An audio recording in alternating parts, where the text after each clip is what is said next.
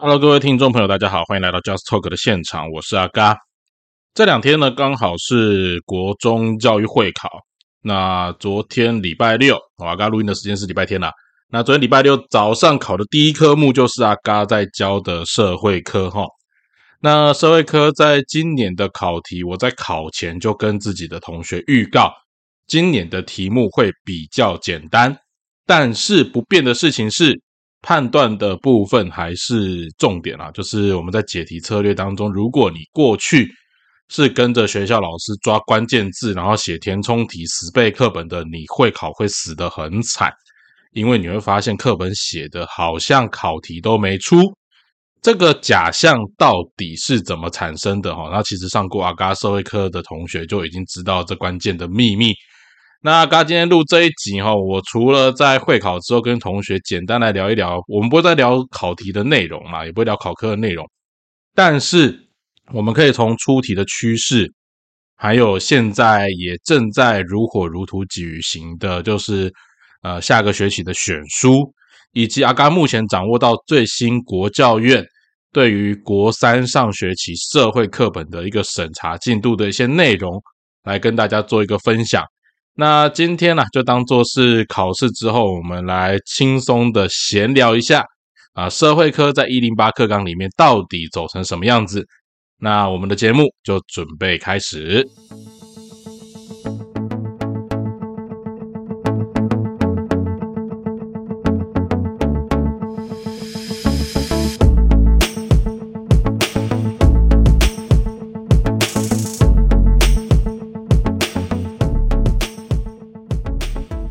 在节目开始之前，哈，很多人会问阿嘎到底做了多少工作？那 我生活中的确是很忙、很忙、很忙、很忙，哈，有很多事情要搞了，哈。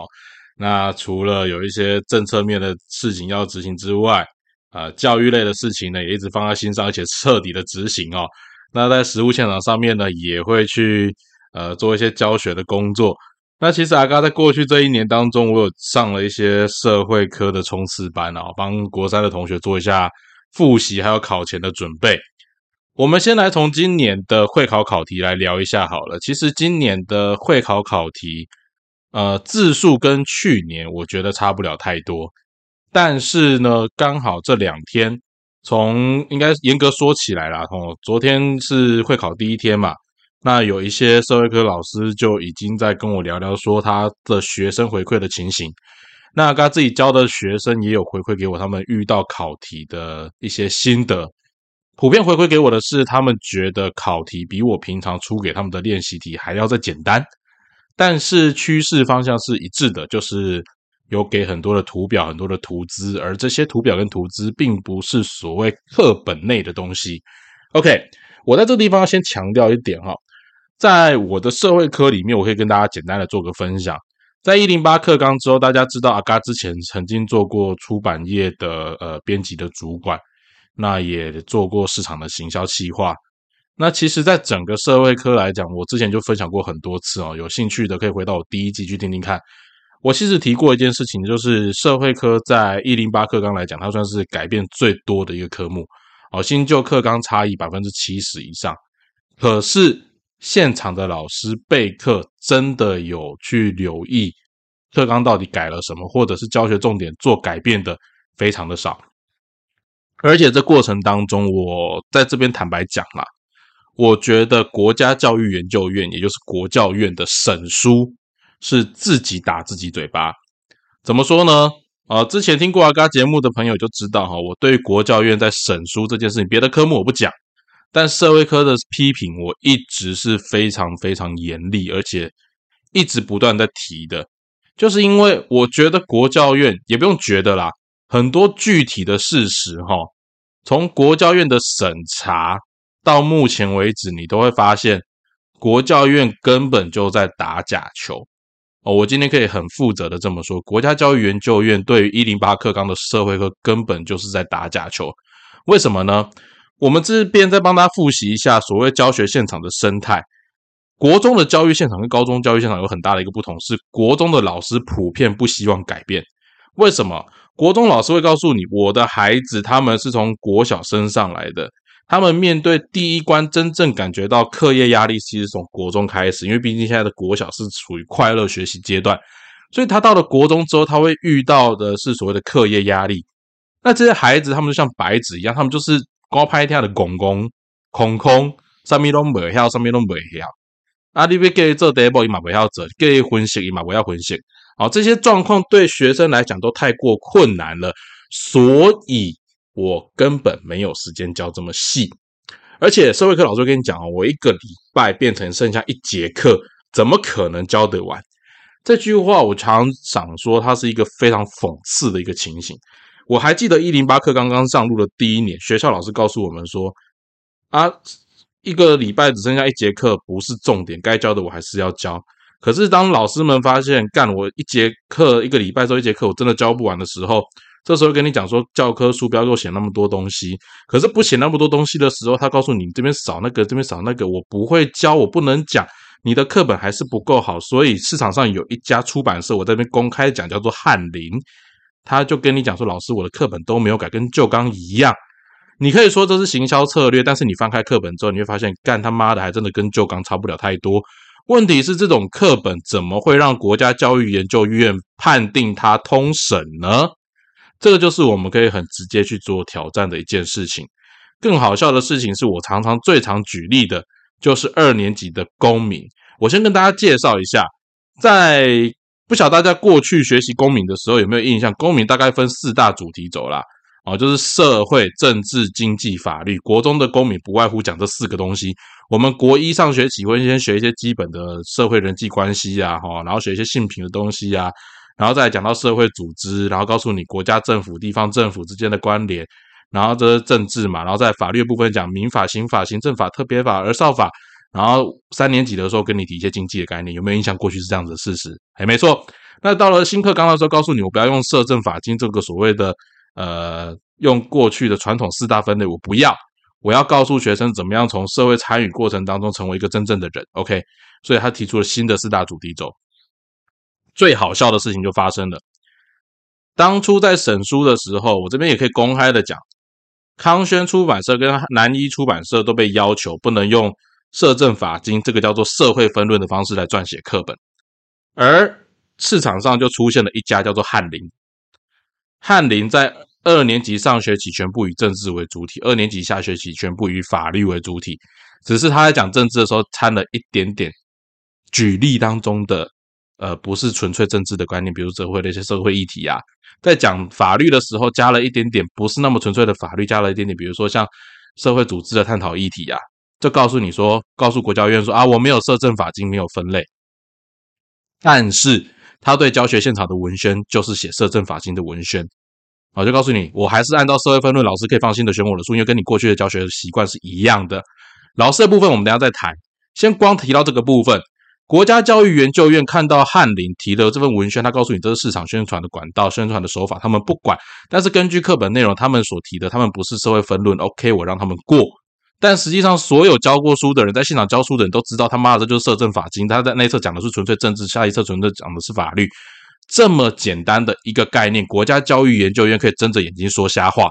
而当南一跟康轩他们要提出这样的架构的时候，国家教育研究院反对他们说：“你不能这样写，因为。”我就说我要用新四大主题走，这个地方当初我相信康轩跟南一对国教院都开了很多次的会议，阿嘎还保留当时的录音档，有必要的时候我们可以把这些录音档拿出来跟大家来一起来做一个分享。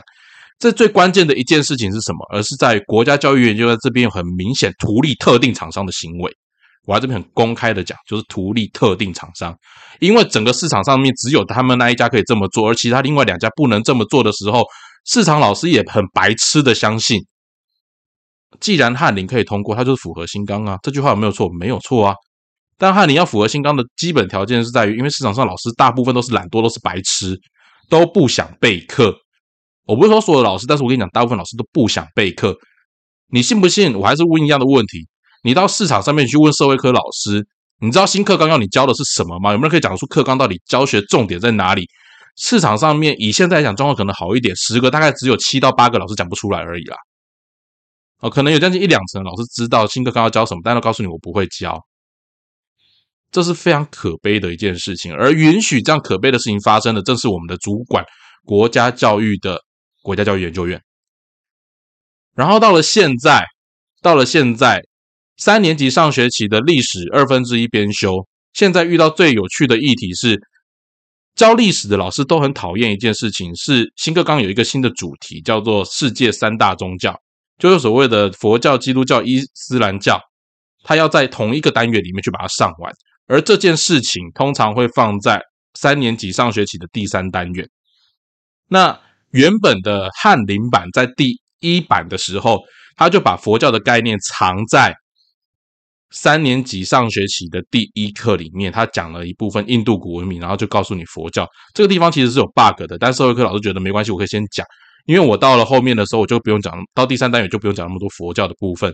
而今年康轩跟南一，甚至是翰林都想要往这个方向更明显的去调整，就是把佛教移到第一单元，然后第三单元专心讲基督教跟天主教。国家教育研究院搞了一个最好笑的事情，是到了到了第三审次，告诉大家不行这么做，要求大家恢复上一版。请问一下，这有没有图利厂商啊？你说回到上一版最好最得利的人还是谁？还是翰林啊？为什么？因为翰林在第一在第一版的时候，他就可以告诉你，我佛教就放在第一单元里面呢。哎，这是很奇妙的事情。整个市场上面老师都知道你教学重点是怎么摆的，只有国家教育研究院看不出来。这是在审什么书啊？这在骗谁呀？所以我说，国家教育研究院他们太明显是图利特定厂商了。那翰林这家出版社，我也不避讳的讲，他跟我们的政府高官。有一位现在非常热门的总统参选人关系匪浅，这个也是大家众所周知的事情，尤其在教育出版业里面，在台南有两家出版社，一家叫翰林，一家叫南一。而翰林跟现在当权的正要准备参选我们总统下一届总统的候选人有非常好的关系，这个件事情是整个台南整个出版业大家都知道的事情。那翰林出版社拿着这样子的一个内容，拿到市场百分之七十的市占率。你告诉我，这个背后难道难道真的是翰林的老师比较会写书吗？真的是翰林的老师比较会写书吗？翰林出版社，你敢不敢把过去这几年你所写的文宣拿出来给市场上面看？那我也必须说啦，这样子的文宣市场会买单，就是因为投市场之所好嘛。投市场之所好啊，怎么说呢？市场上面的老师，我们来切换到老师端来讲好了。老师端一堆人不想备课，因为社会科从以前很多老师把自己当成副科来看待，这也是为什么社会科从以前被人家看不起的原因。社会科从来不应该是一个单纯只是背诵的科目。社会科有三个内容：地理、历史、公民，大家都可以知道。但各位你知道吗？地理不是用来背的，地理是用来理解的。历史也不纯粹是用背的。历史是拿来让你做分析判断的一个训练很好的一个科目，而公民更不用讲，让一个人了解我在社会当中如何去跟人家互动。我们在看待每天生活当中这么多的社会议题的时候，我有什么样的不同的角度去切入、去分析、去思考，甚至去判断。哎，面对这样的议题，我该用哪些法律的政策来重新做制定？甚至我要制定过程当中，我需要采取哪些合理的程序？以及比如说，像我们说的公民权。还有我们在整个社会当中，我要做决策过程当中，我经济学背后的逻辑理论跟根据是来自于哪里？这些都是非常生活实用的科目。社会科怎么会是一个备科呢？那真正阉割我们教学的是谁？就是这些现场教学的老师啊！啊，刚在现教学现场的时候，说实在的了，很多老师根本连备课都不愿意备课。那当某一家出版社不用讲某一家，就是翰林出版社。他可以告诉你说：“哎，老师们，你们不用担心，选我的课本，我跟过去改变最小。一零八跟一零八课纲的新旧差异，社会科差异百分之七十。你相信有一本课本改变最小可以通审？那不外乎就两件事：第一个，国教院放水；第二个就是翰林骗你。那翰林的课本拿出来，很多老师都觉得啊，跟过去最像。我跟你讲，人是比较出来的，会比较出这件事情，就表示老师根本就没有做功课嘛。”因为有一本书，我既然可以选择跟过去一样差不了太多，然后又符合一零八课纲，而且是通审的课本，我没有理由不选它，啊所以它导致了一个市场上最现实的，也显是百分之七十的市占率。那我不得不说，一零八课纲的急救章。那时候上车的时候，很多老师根本就来不及，甚至是教育出版业根本就来不及写完这本课本。所以大家可以发现哈，你如果回去看一零八课纲，现在国小已经在出事情了，国小社会一样撞车啊，国小五年级的社会一样撞车，而国中的社会科从编当初最晚出来，到现在又在国教院卡关，就是因为国教院的整个审理机制的不公平。那教育现场所有的老师都要求什么？我不要跟过去不一样，这也是教育现场很大的一个堕落。老师没有与时俱进，你凭什么要求学生能够学习，能够理解这个社会未来最新的脉动？我刚之前举过一个例子哈，Chat GPT 出来的时候，我跟学校老师聊，你要怎么样留意学生用 Chat GPT 做报告？学校老师问我是 Chat GPT 是什么？五个老师里面四个老师问我这个东西，还有一个老师还懵懵懂懂，只是哦，我听过 Chat GPT，还好叫要小心啊，到底怎么操作我们在，老师连开都没开过。各位，这是我们教育现场的悲哀啊！这是我们教育现场的悲哀，你知道吗？如果你仔细去看今年的一一二啊，今年算对一二年教育会考，我们会考的题目，今年的题目，我严格说起来，我觉得它比去年简单太多了。这我在脸书上面，我很早就发文了，啊，比去年简单太多了。会简单这么多的原因，我觉得不外乎可能是因为考量到过去这三年。线上上课的孩子在今年第一次遇到会考，所以他程度下降。我认真的觉得没有像去年那么有鉴别度，题目没有没有像过去那么漂亮。但是它一个很明显的趋势就是要求学生要能够分析素材，要能够读图表。你不要看那些新闻标题，告诉你说啊什么关键词啊、疫情啊、入题呀，跟你讲啊，记者连题目都没看完啊，小时候不读书，长大当记者，这句话是真的啦。啊他妈的一。你自己看记者抓出来那些题目，你仔细去看，它其实都不是什么深入的题目。记者只是看到标题就想帮你下标，告诉你啊，今年的题目好生活，好议题，干这完全都是骗人的。记者连题目都没看完，而且给你打赌，叫学生叫叫那些记者自己答题，他可能答不出来。好，所以各位同学啊，各位听众朋友，这些职业病犯哈，小时候不读书，长大当记者。以前的记者程度不应该是这样，但现在记者就是这么悲哀了啊，真的非常的悲哀啦。然后我在看那些解题的内容哦，说实在的，今年的题目陷阱题稍微多了一点。那陷阱题多，我觉得反映了一件事情：你不能用关键字去找答案，你还是真的要对题意有所理解。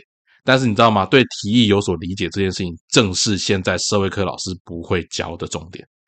很多社会科老师哈，呃，他们只会帮学生挖空格。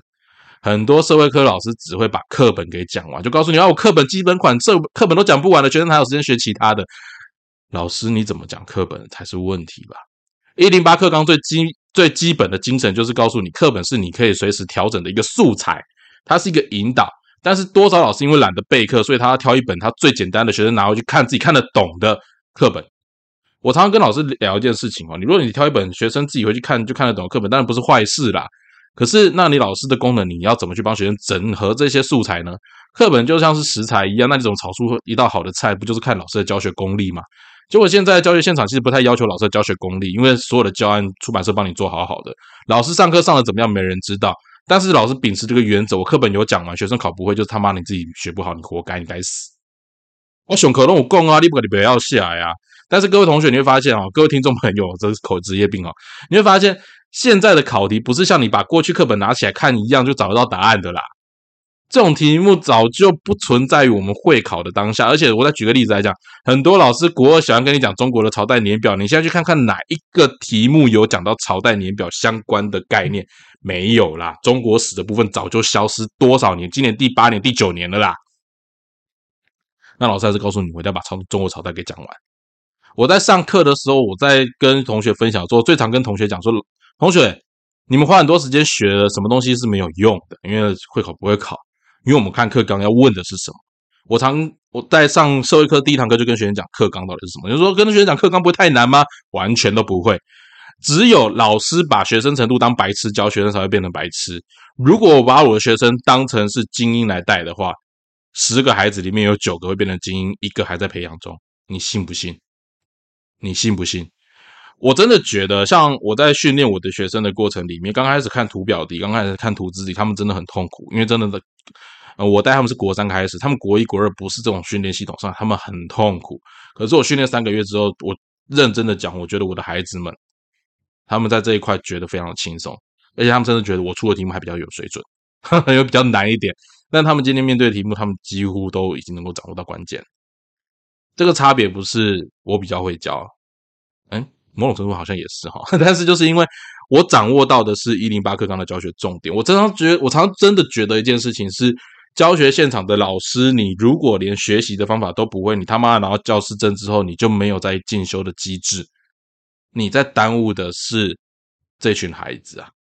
我常常觉得老师是一个良心事业，因为说实在，当你拿到正式教师之后，真的很少人有办法去管你，能够混的老师一样能够混。能够下班，老师一样能够下班。现在老师的出题已经很多都依靠出版社了。你自己去看，今年出版社多少出了所谓的线上题库，多少老师爱用那套系统。但是老师出题的能力有增加吗？没有。老师备课能力有增加吗？我觉得也没有，都没有。在这些状况都没有提升的状况之下，他怎么样要求他的学生成绩能够进步？他怎么样要求他的学生真的能够把这一门学科的精神以及他想要培养的能力？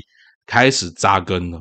我觉得老师是有时候常看到说诈骗集团，台湾诈骗集团很盛行，而占着茅坑不拉屎、很冠冕堂皇当诈骗集团的、当薪水小偷的，就是这些不备课的老师。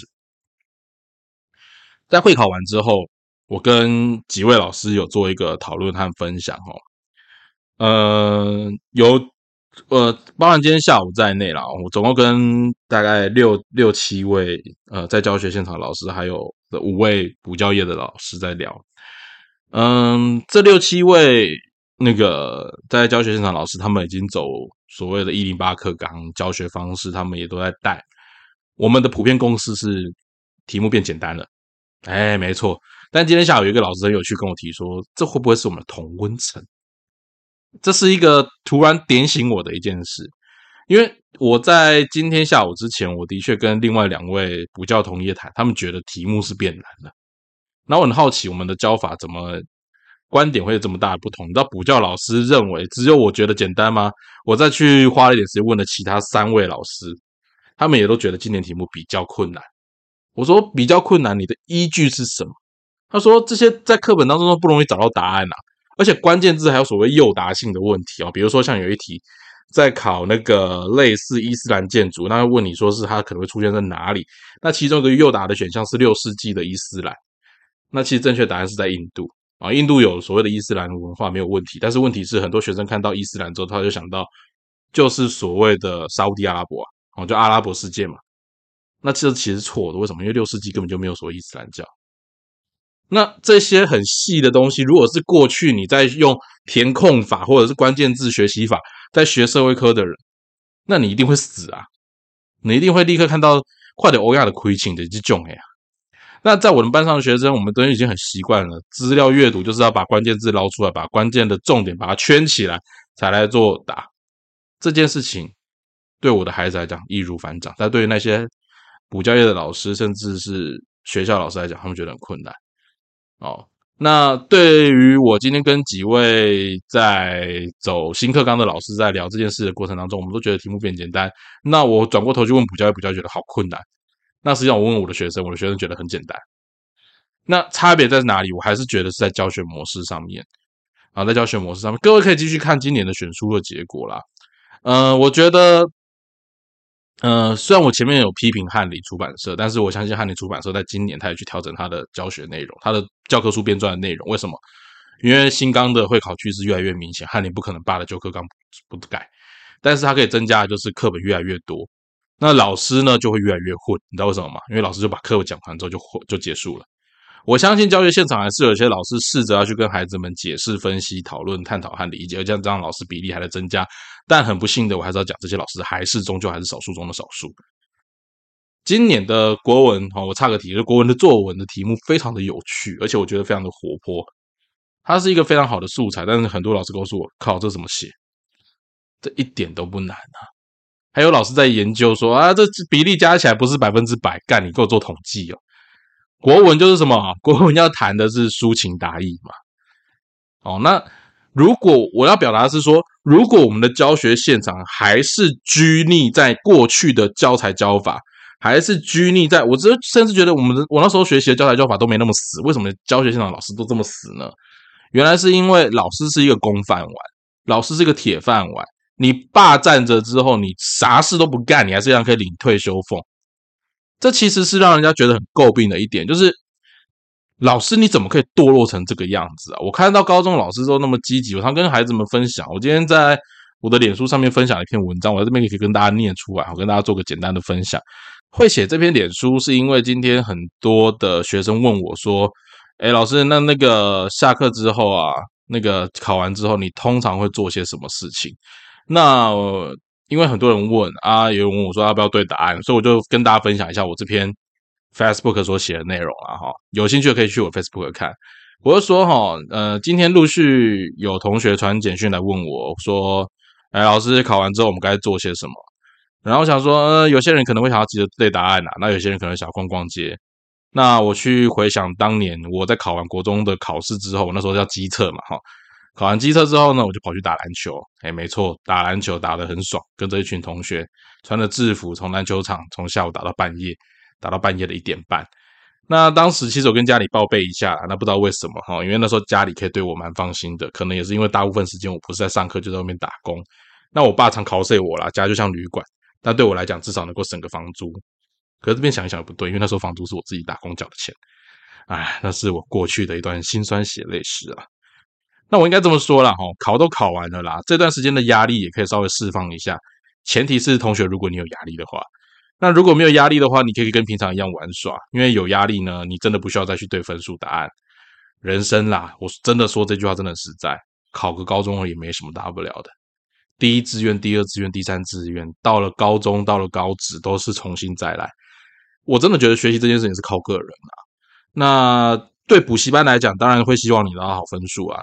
但是我也常常提醒同学，别忘了我在上第一堂社会课的时候，常跟孩子们分享，跟同学们分享，我的社会课是要让你学会怎么样在社会上面跟人相处的啊。比如说你在社会当中，你要知道怎么去了解这个法律对你的影响，不要默默的自己权益被受到损害。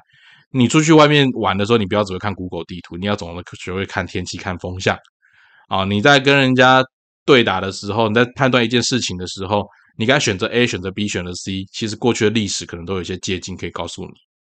啊，那我对你们要求呢也不算很高啦，就拿个 A 奖励一下自己啊。如果你拿不到 A，我觉得这样子会更好，因为像我这么优秀的老师，你还有本事拿不到 A，那就摆明了你就是要让分数来教你一次什么叫做人生的现实啊。因为我真的觉得很多学生看到自己的分数之后，可能会 shock 一下，人生啊第一次这么直直白白自己的努力被国家打上一个分数，那种感觉是很。很真实的，而且很很深刻的。至少当年我是这样子啊，不晓得现在学生会不会这样。那不会学生不会失落的学生当然最好啊，会失落的话也没关系。高中继续来上我的课就好。好，那理论上到了高中之后，各位上各位会遇到比国中更深的课程。那依照我的学生的水准哈，我相信他们大部分都遇到比国中更有学问的老师。因为我相信他们都可以上到不错的学校。但这句话没有看不起国中老师的意思，但其实我有。啊，不是看清楚不是所有的国中老师，但是真的很大一部分国中老师真的太混了啦，真的太混了。那个下课之后，不用说下课了，上课的时候在那边看剧，没课没课的时候在那边看剧，在那边闲着没事，然后要跟老师讨论教材的时候，老师说啊，不好意思，我要很休，我要需要休息，我很累，然后就走了之后回去继续把那个手机拿起来看。嗯，我当然觉得以前我在出版社的时候，我尊重老师不愿意，他有他自己想要休息的时间，他想放空的时间，这我都尊重。可是有时候看到教育现场是这种状况的时候，你怎么要求你的孩子随时都要保持认真呢？啊，那现在的社会科呢？呃，我相信我的孩子们都很明白，就是为什么要他们读这么多的图表。在会考之前呢，我帮他们算了一下，我今年帮他们准备的考前猜题命中率百分之九十八点五。呃，对我来讲，我觉得还好啦，还可以。但至少这是真实的数据，包含出题的题型、知识点还有类型，也都告诉孩子们了哈。那比三家出版社告诉你百分之百命中有诚意多，因为那三家出版社是写教科书的，如果他的教科书不能百分之百命中，那本书绝对没有通审哦。所以不要再相信所谓没有根据的事实，因为我教过各位媒体试读，或者是藏在数字背后的谎言，你也要看得懂。毕竟台湾是个诈骗王国。连教育现场很多数字都能够骗你。那跟同学相处这一年多，真的蛮有趣的。那高中有兴有兴趣的话，可以继续来玩我的社会课。那如果他们就每一位同学想帮自己人生多添加一份意义的话，可以推荐学弟妹来上我的课。那你也知道嘛，我的课不是跟学校有很大的不同哦。我的课里面你需要绞尽脑汁，然后我有些苏格拉底式的逼问哦。有时候同学看到别人被问倒的时候，你会在那边窃窃的咯咯咯的笑。啊，有时候呢，自己答不出来的时候，尴尬哦，全世界好像瞬间空气凝结在这个时这个瞬间。而且在我的社会课里面，大家都学会了哦，要往别人死里踩，然后自己有优势的部分呢，要不断逐出护城河来保护自己的一个社会现实的能力。我相信我的孩子们全部都有，我不觉得这是一个不好的东西，而是在于，我就告诉你，社会是很现实，弱肉强食。社会科其实是一个很好玩的学问啊，不止教你把妹要怎么看地形，也要学会渣男要如何有效的埋葬。而且埋葬的时候要考虑到哪些法律的问题？那我们也学会了哈，在历史当中每一个政治人物的不得已，不要随着那些政治人物告诉你所谓的意识形态就被他牵着走。而且如果未来无所事事不知道该做什么的时候，要记得学会当政客的真理啊。那当政客的所需要的工具，我在公民课里面都清清楚楚告诉你可以操弄的议题有哪些。因为毕竟人是愚昧，人是从众的。那如果大家都忘了，没关系，我们下礼拜检讨考卷的时候可以再回来复习哈。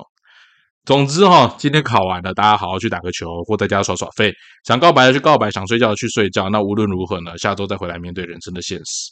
这是我们人生的社会课。Good luck and good luck。那我有说今天会录一集 podcast 的节目，就是现在你们听到这一集。呃，这是我跟每一个同学的一个回馈跟分享。我会把这篇文章抛给那个我的群组里面的每一个同学哦。我真的觉得。有点感慨啦，就是社会科它其实是一门很好玩而且很有趣的学问。那大家常常会把它当成副科，可是各位有没有想过，我们台湾在民主法治的社会里面，呃，我们强调多元，我们强调个体性，但我们学不会尊重，我们学不会尊重多元的声音，我们学不会接纳，我们学不会理解不同的立场。这件事情不就是因为过去的社会课你只会背而不知其所以然吗？很多人都把社会课当一个备课啦，甚至是老师都是这么觉得。老师就觉得你社会课你就是要背啊。我不否认背这件事情在社会课里面有它一定程度的分量，但是按照现在的课纲，我相信那个分量不会超过五趴。这是一个很现实的数据，社会科背的分量真的不会超过五趴。因为当你对一件事情、对整个人类的历史、对你所所处的环境，你保有那一份好奇，你会想知道它怎么来的。你在参与这段过去，你在理解这段过去，因为毕竟我说实在，社会课看的很多东西都也是已经发生了。我们只是要了解它的过去的成因，以及当事人为什么做这些选择，而这些选择导致了什么样的结果。各位，这不就是我们的生活吗？这不就是我们的生活吗？社会科其实是跟生活当中很紧密相扣的一门学问。如果你觉得现在很多孩子，或者是你也有你是作为一个企业主，你觉得现在很多的员工都是生活白痴，那你不要怪他们，因为毕竟我们这一代的教育，我们这一代的成长，还有我们这一代现在在教学现场，很多的老师自己本身也是生活白痴。社会科不只是一个课本上面要拿出来背诵的知识，不是拿出来背诵的学问。它是一门真正要能够理解活用的内容，理解跟活用不是呃所谓前段班的孩子才能够做到的事情。我认为，呃，做一个老师最大的价值是在于陪每一个孩子去找到适合自己的学习方法。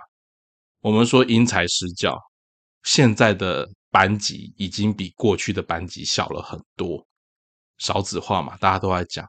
那都已经少子化了。老师，你在处理学生生活议题的同时，我相信以社会科老师来讲，我们有更多的时间去带孩子，透过我们不同的教学，透过不同的引导，来去带孩子去做不同的思考。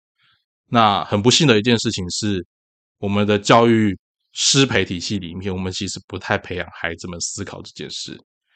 呃，阿嘎在这边预告一下，我在五月二十九号在台师大，其实会有一场演讲。我也很好奇，我面对这群未来的老师，呃，他们在教学现场能够给我什么样的激荡？我在演讲的时候，不晓得他们能不能给我什么样的回馈。那其实，呃，我有把今天的一些议题部分埋在那里面。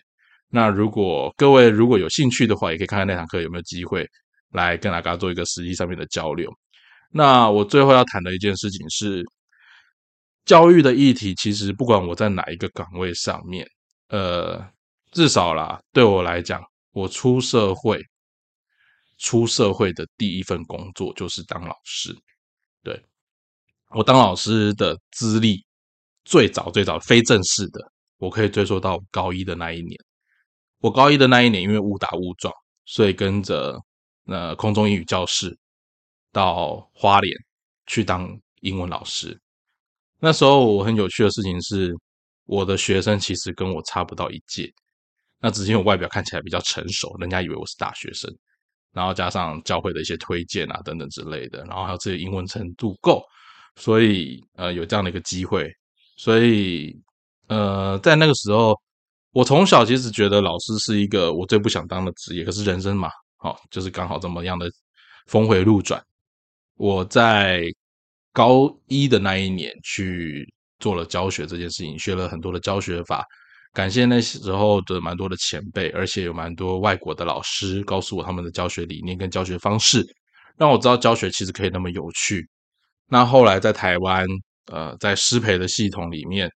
呃，我自己受训，然后到后来，呃，推动学生辅导法，走了最后一里路，那成了教育界的逃兵，没有在教育现场。可是我觉得，我需要用不同方法来关心教育。我觉得教育这件事情是影响一个人很深很深的一件事。我们都相信教育可以在一个人生活当中扮演起改变他生命的一个。我觉得是是真的是很有利的一个工具，这不是理想，这真的是一个值得去探究的方向。那老师就很重要。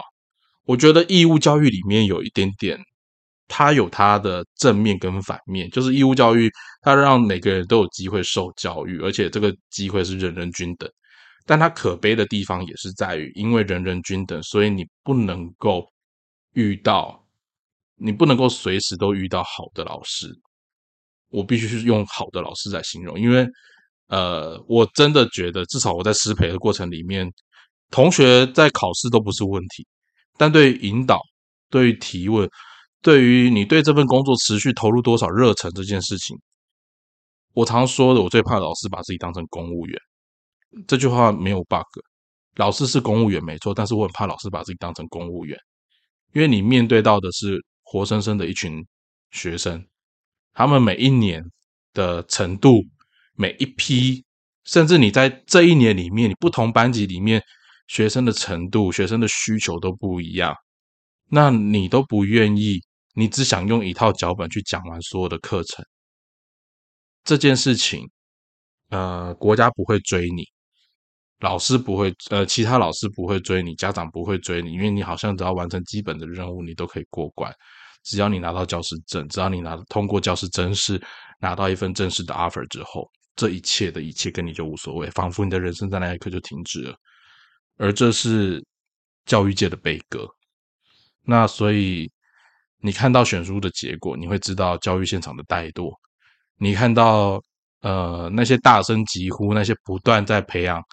孩子们真正能够有一些能力去面对到他人生议题的老师，你会觉得他们额外的珍贵、额外的稀少。呃，我录这一集节目哈，除了跟大家分享所谓我在这一次教育会考里面看到的一些现况，还有目前在进行中的一些事情之外，我更希望大家可以花更多的一点时间，甚至用更大的力度去检视我们国家的教育政策到底在干什么。社会科很有趣。社会科平常没有人会在意，但是一到了选举，我之前提过了，政治、地理、公民、历史，全部都被拿出来谈。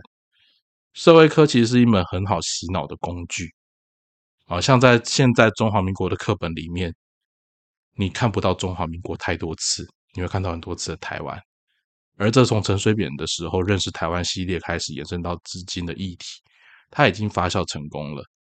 那我今天也跟两位老师讨论这件事情。我说，呃，政客或政治人物想用课本去改变每一代人对国家主体思维的思考，改变，我觉得没有关系。但是你不要忘了，也要培养这个时代面对现实去提出对策的能力。否则的话，大家就只是在教育现场讲一讲，纸上谈兵，变成一堆愤青出来。但是愤青是当不了保家卫国的勇士，也提不出保卫国家的做法，甚至做不出捍卫自己权益的每一个行动跟行为。没有这样子的组织能力，一切终究是空谈。那我们教出来的是一届又一届的虚空。其实优秀的孩子会有，但是整体的程度在往下掉。这件事情都是我们教育现场很大很大的一个警惕。那以上是今天阿嘎跟大家分享的内容，不晓得你对我们的今天的内容有没有什么样的想法或意见？那有兴趣的朋友，呃，五月二十九号那场台式大演讲，有机会的话，我也会把我的简报内容，还有当天分享的一些心得，再跟大家聊一聊。那喜欢听什么样的内容，欢迎你在底下留言跟我讲。那我们今天就先聊到这边，我们下次再见喽，拜拜。